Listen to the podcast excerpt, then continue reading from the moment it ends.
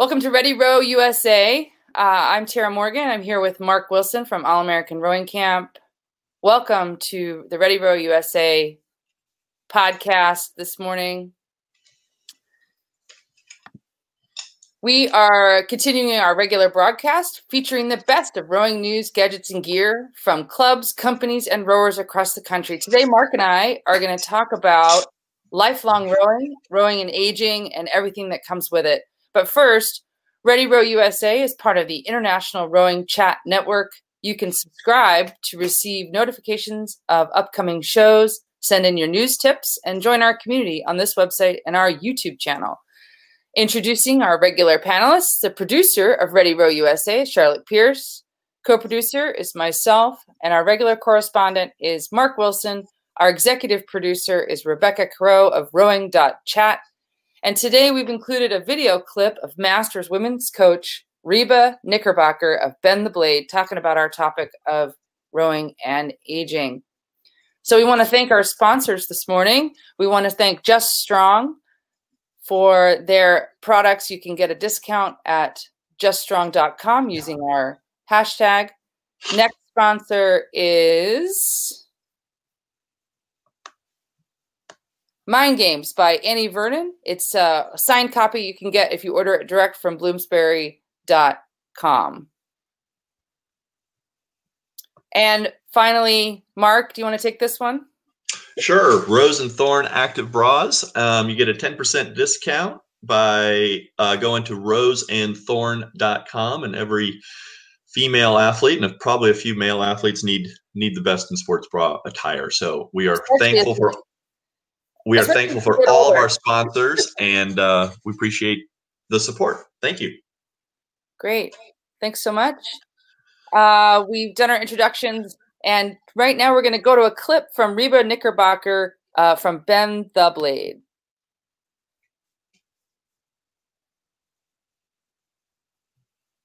We hope. Yeah, she's pretty cool. She does a Masters Women's Rowing Symposium on the East Coast she and I were going to uh, collaborate a little bit. Okay, here she is. Is I think there tends to be a shift in the kind of community that you're connected to, especially if you've retired and you're no longer going to a job every single day and connected to that community. Uh, it's important to remain connected to another community. Um, so the third piece is uh, coaching.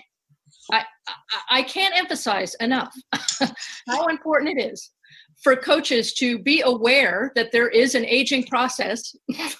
I think, I mean, you know, I don't, I'm not going to, you know, diss on the coaches out there, but certainly there are coaches who are maybe in their 20s or 30s or even 40s who aren't necessarily so aware of the fact that the rowers around them are aging. Um, Okay, that's a great place to start. Mark, I have coached a lot of seniors, and by senior, I'm going to quantify my my meaning of the word senior to uh, 55 and older. Thank um, you. Yeah. yeah. Uh, so um, let's talk about you and I. Let's share our experience as a coach of older rowers, and uh, you go ahead. Yeah. Talk about your. Well, experience. I appreciate that, uh, Tara, saying that seniors are maybe 55 and over since I'm under 55, but just barely. So I'm just still a very, just a little. Um, but I'm I'm a very active rower, and I think about my own rowing when I'm coaching. And I think that the what Reba was just alluding to is really important in the fact that as a as I continue to be a rower, I think about the time that I have available. I think about the duration of the exercise that is probably a little less in duration to get the quality of exercise and the quality of rowing that I want to get um, with it, but still, but still get a good workout. So I think the idea of making sure that you're being aware as a coach of the time commitment, the time availability, but also the endurance level of the athletes. And quite frankly, we don't need to row for three hours um, to get a really good workout. And usually, the time as the time goes on, the quality of rowing or quality of strokes might actually decrease. So I'm very aware of that, and I think that's an, one of the important things that masters coaches and those coaches that that Reba was just talking about have to take into account is that yeah. time um, and and energy output. So yeah, so my and I totally agree. My experience was with a really dynamic group of rowers called the Midday Rowers uh, at a boathouse here in Seattle, and they rowed at nine o'clock in the morning, so timing right, offering yep. programs at your club that are group and coached programs because I believe that as the rowers get older, the safety factor and enjoyment factor goes down if they're just going out and they're single by themselves, you know, or maybe with one friend. Um, I see that a lot in the older rowers, and I feel like there used to be a shift to go from team rowing to a single. And I actually would argue that they need to come back to the group rowing. Even they could row singles, but in that group setting, I think is really fun. Provides the social aspect um, provides accountability, somewhere to be, a class to be at, and also be able to set goals with your coach. We would do things like uh, shorter pieces, and I would actually stay closer to shore because we were in a big lake, you know, and I wouldn't take them out into the middle of the lake because I, you know, I never knew at what point you know someone would have another heart attack or another stroke or have an injury come up or have something happen when i'm in the middle of some piece. And i think me as a coach i found it really important to have a really open dialogue with my rowers and say it's okay. Like tell me if you're not feeling well today. Tell me if right. you need to take it easy today. Tell me if you want to work really hard today and you need to like work out some kinks but as coaches, I think we need to really be approachable and be aware of what happens to the body and what's really good for those particular rowers, right? And how they're responding. Yeah, abs- absolutely. Everything you said is is spot on. I, I think programming uh, that time frame where um, where people it may be a little dead time or a downtime at the boathouse or within the program. I think having those programs. I did the same thing actually, Tara. When I was in Oak Ridge, I created a program called Moms in May, and it was an intro program or an intro to rowing program based in quads. Uh, we had two quads. We had eight people. It was twice a week for the month of May. So they got eight rowing sessions, and it started at about actually we started about nine thirty, and we went on until eleven thirty, mm-hmm. and then they went to lunch you know, yeah. and it was just it was fantastic. It was a great kind of opportunity to program those um, those times that your boathouse might be a little bit quieter. So sure. taking those taking those things into yeah. account is really a, is a great thing, and that goes right along with you know the venue itself. You know, making sure that the venue is still safe, that you're not having you know increased motorboat traffic or something like that as you're putting people out in the water. And and quite honestly, I think we all have seen it. You know, there's super super uber competitive masters oh, out there, uh, but there are also and a lot of people who are might be as they get started a little timid or a little um, standoffish of those uber competitive folks so having the opportunities to give people a non-competitive or at least not you know race ready kind of thing thinking about masters nationals or some big regional or something like that. Having those programs that are available just to smile like these folks in our picture right here. That picture was actually taken in uh, central france and uh, you know great group of people going off and learning how to row and having a great time and enjoying the outside. So um, you know that's what it's all about. Yeah and you know with this um in the community here in Seattle, I, I can talk about the other end of the spectrum for older rowers, and it's called the Ancient Mariners rowing team. Sure. And they're kind of famous. You know, yep. what they are is a men's rowing team geared towards older rowers. They're not a team you would join if you were a newbie, maybe. It's not it's pretty like plug and play. Like you go if you were in that in that group. And these guys rowed at you know the, i met one guy and he's like you know university of washington class of 1952 and they rowed you know in the 50s and um, these guys are really really remarkable to watch. They just like every other senior rower you might see have a lot of challenges. And one of those challenges um, not specific to the mariners but i think with senior rowers is their bodies just don't really work in the rowing strokes. I think as coaches, we need to be really creative. Like in the team that I coached, I like to do pause drill to get people calibrated, right? Mm-hmm. Get them moving back and forth. I had a whole eight of people who had no bodies over. Their hips just don't work. I had someone with spinal stenosis in the bow. I had a shoulder rebuild in four seat. You know, you name it. It was like there's no bodies over. So instead of me pushing that point, I'm like, let's just do hands away. Let's just do a different pause position. Like sure. you have to just look at your crew and go, how can I make that boat work really well today? Um, and then the last, the other thing I wanted to riff off of what you said was people starting rowing at a later age. And I think, yeah, I, I think, go ahead. I, I had a learn to row student who was 82 years old and you know, you just have to be mindful. I mean, you have to be like, you know, when was the last time you went from standing, put yourself on the ground on purpose, rolled into an unstable object, did some exercise, and then rolled out and then helped got yourself up without any assistance? I mean, that's kind of what we were talking about. Yeah. Like, you know, got to make sure she's they're safe, you know. Yeah. I, I, I think that I think there's so much for masters rowing. You know, there's a lot of uh, there's a lot of discussion about elite rowing, and everybody likes to watch the World Cup and the World Championships and things like that. But I think that as we all get older, and everybody gets older, you either get older or you die. So you'd rather just get older.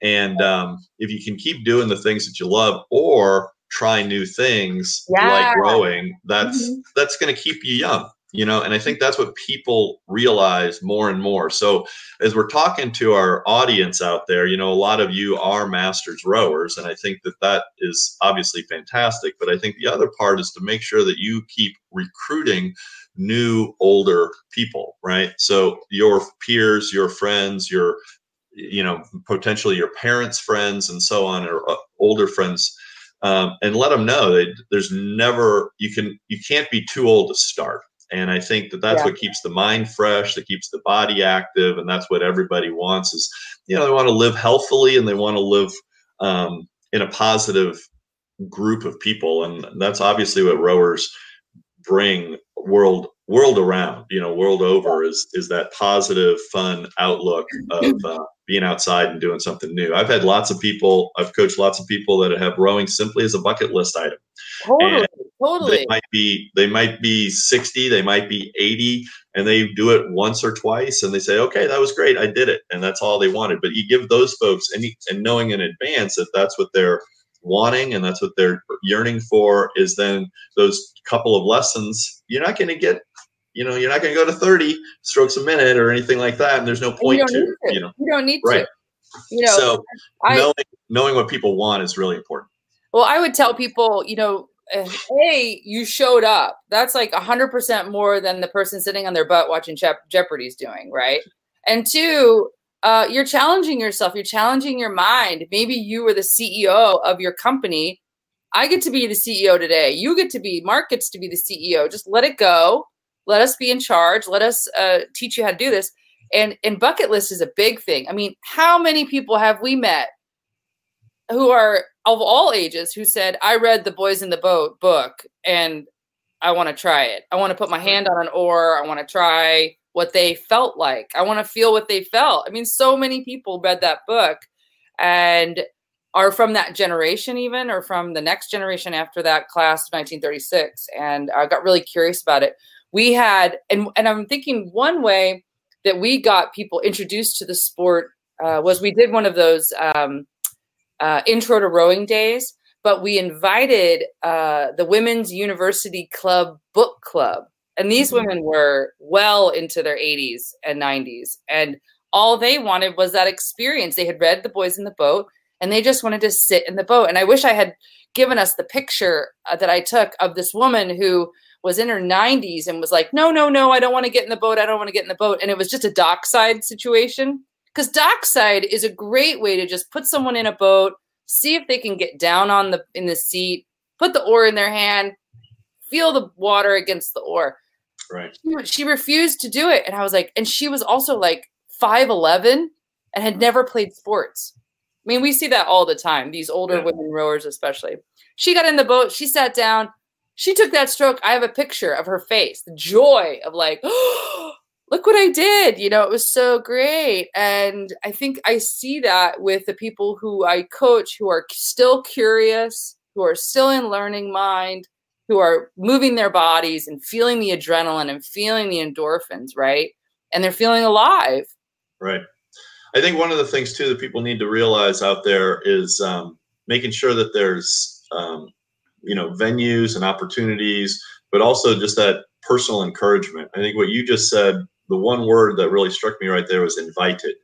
Um, oftentimes, boathouses put out open houses or learn to row days or explore rowing or whatever it happens to be but really that personal invitation is what's going to bring people down to the boathouse and if they you know that's that's key so i love that word inviting people to to to do whatever you're trying to offer you know and and yeah. i think that's really great and it's so yeah, and one thing I would suggest also for boathouses, we we had to address this at our boathouse was you need to review your policies. You need to review your safety policies. If you're seeing your population aging, and this is directed at all the boathouse directors, if you're seeing your population aging, you need to say look at your safety protocols because if you've got older rowers going out on their own, having high vis uh, requirements, uh, do they need help carrying their boats down to the dock? Um, in terms of carrying boats, we went to a policy of 10 people carry an eight, six people carry a quad or a four. Like, no, no question. We would not take an eight out unless there were 10 people in the boathouse because we had so many variables of bad shoulders and, and bad wrists and I can't right. carry and and I like to carry oars or um, you know you really yeah. have to look at your population and make necessary policies. And that also helps people feel heard. It helps people feel supported. And we're not just making assumptions. Like we started the conversation we're not making assumptions that these are elite rowers who right. oh of course you can carry your boat. Of course you know how to dock the boat. Of course you know how to call drills. Of course you know how to you know we don't right. we, can, we can't assume that. I had a, a rower who hadn't coxed a master's rower who hadn't coxed in a long time who wouldn't admit to me that she was nervous about coxing, didn't feel like she could say that because she had some pride, right? She crashed the boat. Like, and I'm like, you know, like just let's have a conversation. You know, and as a coach, I should have said, you know, how do you feel about co- coxing? But you're coxing, you're coaching 25 people, you know? Yeah. So we've been talking a lot about the older, older generations, but obviously to become an older rower, you can be a younger rower mm-hmm. at the mm-hmm. beginning, right? Mm-hmm. So I love some of the photos that I, you know. If you're listening to this on the on the radio, you're not going to see the photos, but there's there's photos of young people rowing, and you know it's important that those kids get a positive experience as well, and then want to come back. So one of the photos that's on the screen right now is a is a is a coxed single um, this is in the south of France, and it's basically a plastic boat with uh, two kids in it, no steering, obviously, just a sculler, and then a little molded seat for the for the other rider. And what this group would do, they would go out and row for about an hour, or they're on the water for about an hour, and one of the children would row for about 20, 25 minutes, head out into the lake, and then they would jump out, both of them and swim around for a little bit and then they would switch seats. So then the other one got to row back and the one that rowed out got to be the rider. And it was just so invigorating to see these young people rowing healthily, rowing happily. And, you know, they're getting that very, very positive first impression.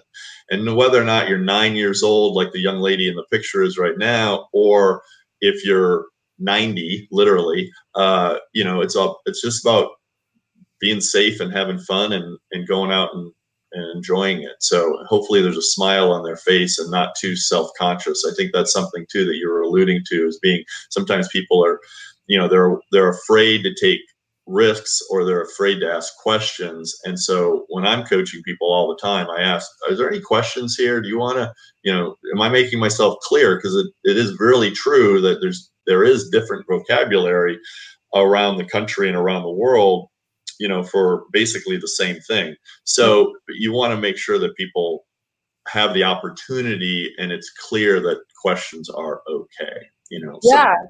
And I'm seeing a question on the screen right now. Uh, what are some considerations for not blowing out your body as a collegiate rower? Um, I was not a collegiate rower. I was a collegiate athlete, but not a collegiate rower. And I can say that um, uh, be, knowing a lot of moms of collegiate rowers uh, who are currently uh, rowing in some very competitive programs, um, it takes a lot of uh, of clarity and transparency to keep your body healthy. Honestly, it's a lot about communication and it's a lot about managing expectations. Um, and I think knowing your body, having a good program that actually does have PT available or um, good doctors available and coaches who aren't uh, just ignoring obvious signs of discomfort. Um, right. You know, I think uh, I've met some former collegiate rowers who had such negative experiences that they literally left sport altogether, like no sports, because and won't touch an erg, you know, won't go near a rowing machine, won't go near a boat, and slowly are making their way back to it um, because it is a, an amazing sport. So, um, what do you think, Mark? Well, I think I think there's a lot of things that collegiate rowers need to do, um, and one of them is you know to to listen to their body, like you said. Everybody's hundred percent is going to be different on any given day. And when I was keep coaching collegiately, I would tell them that early on in the season.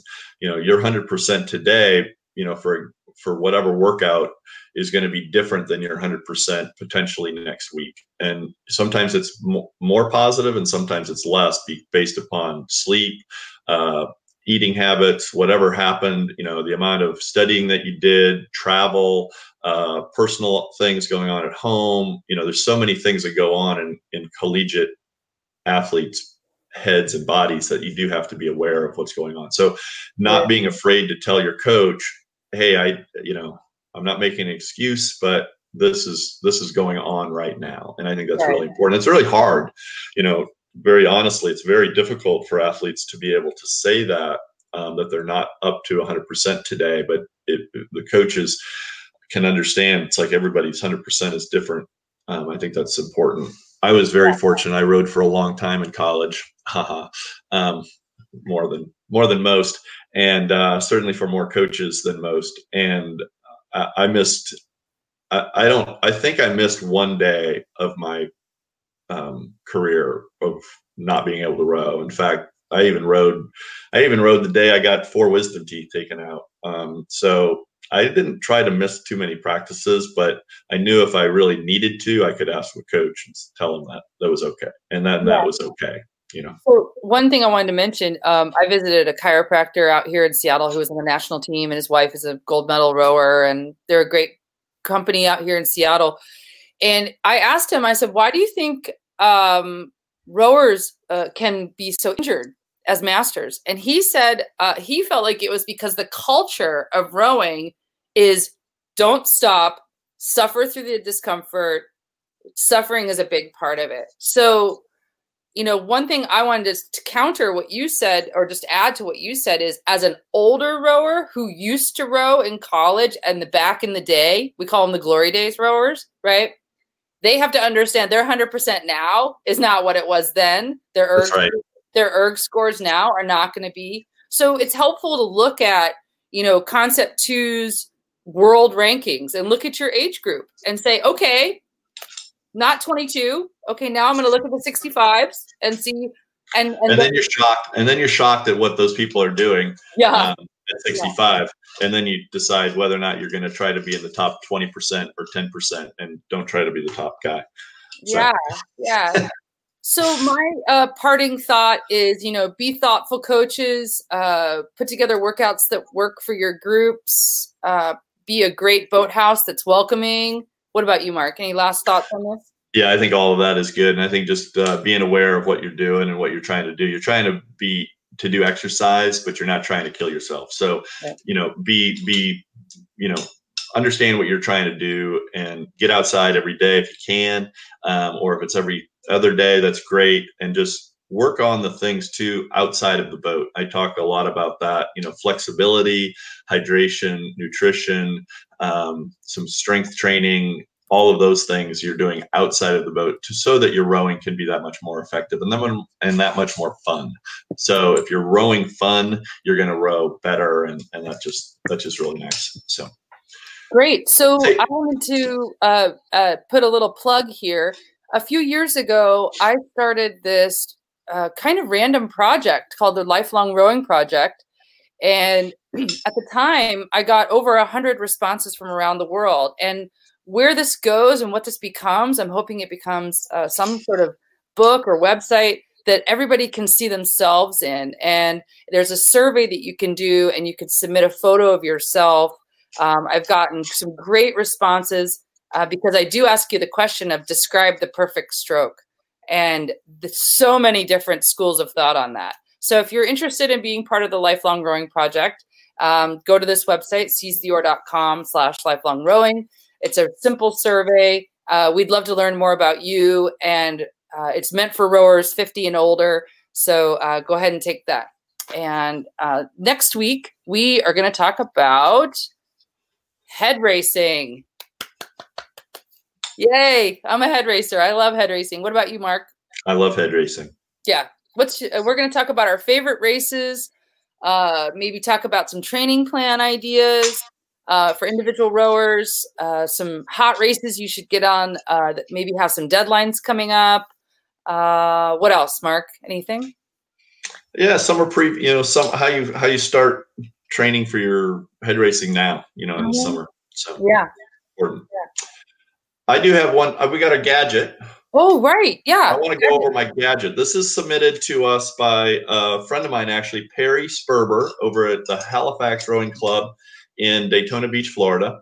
And you put me on the screen there. I'll show you how this thing works. This thing is great. This is a, uh, a spread mechanism that actually utilizes the tracks. So instead of measuring gunnel to gunnel, you're actually measuring from the true center line of each seat based upon the tracks. So this unit sits on the tracks like so, and then you it self self um, expands to the proper axle length, and then the two little and then you use this top piece is obviously engineered to be at the center, and you hook your tape measure onto that out to your oarlock. So that allows you to truly get accurate spread in either a sculling boat or a sweep boat. And there's his website. Let me see if I can get it on my camera. It might be upside down. Let me turn it over. RedErow.com. Red E Row. R E D dash E dash R O W dot com. The other really handy thing with this is that these two slots are for the wheel adjustments. So again, the me- mechanism sits inside the center of the track. This any track, it sits, sits right in there, and then you can check your wheels at each seat to see if they're actually in the center of the track.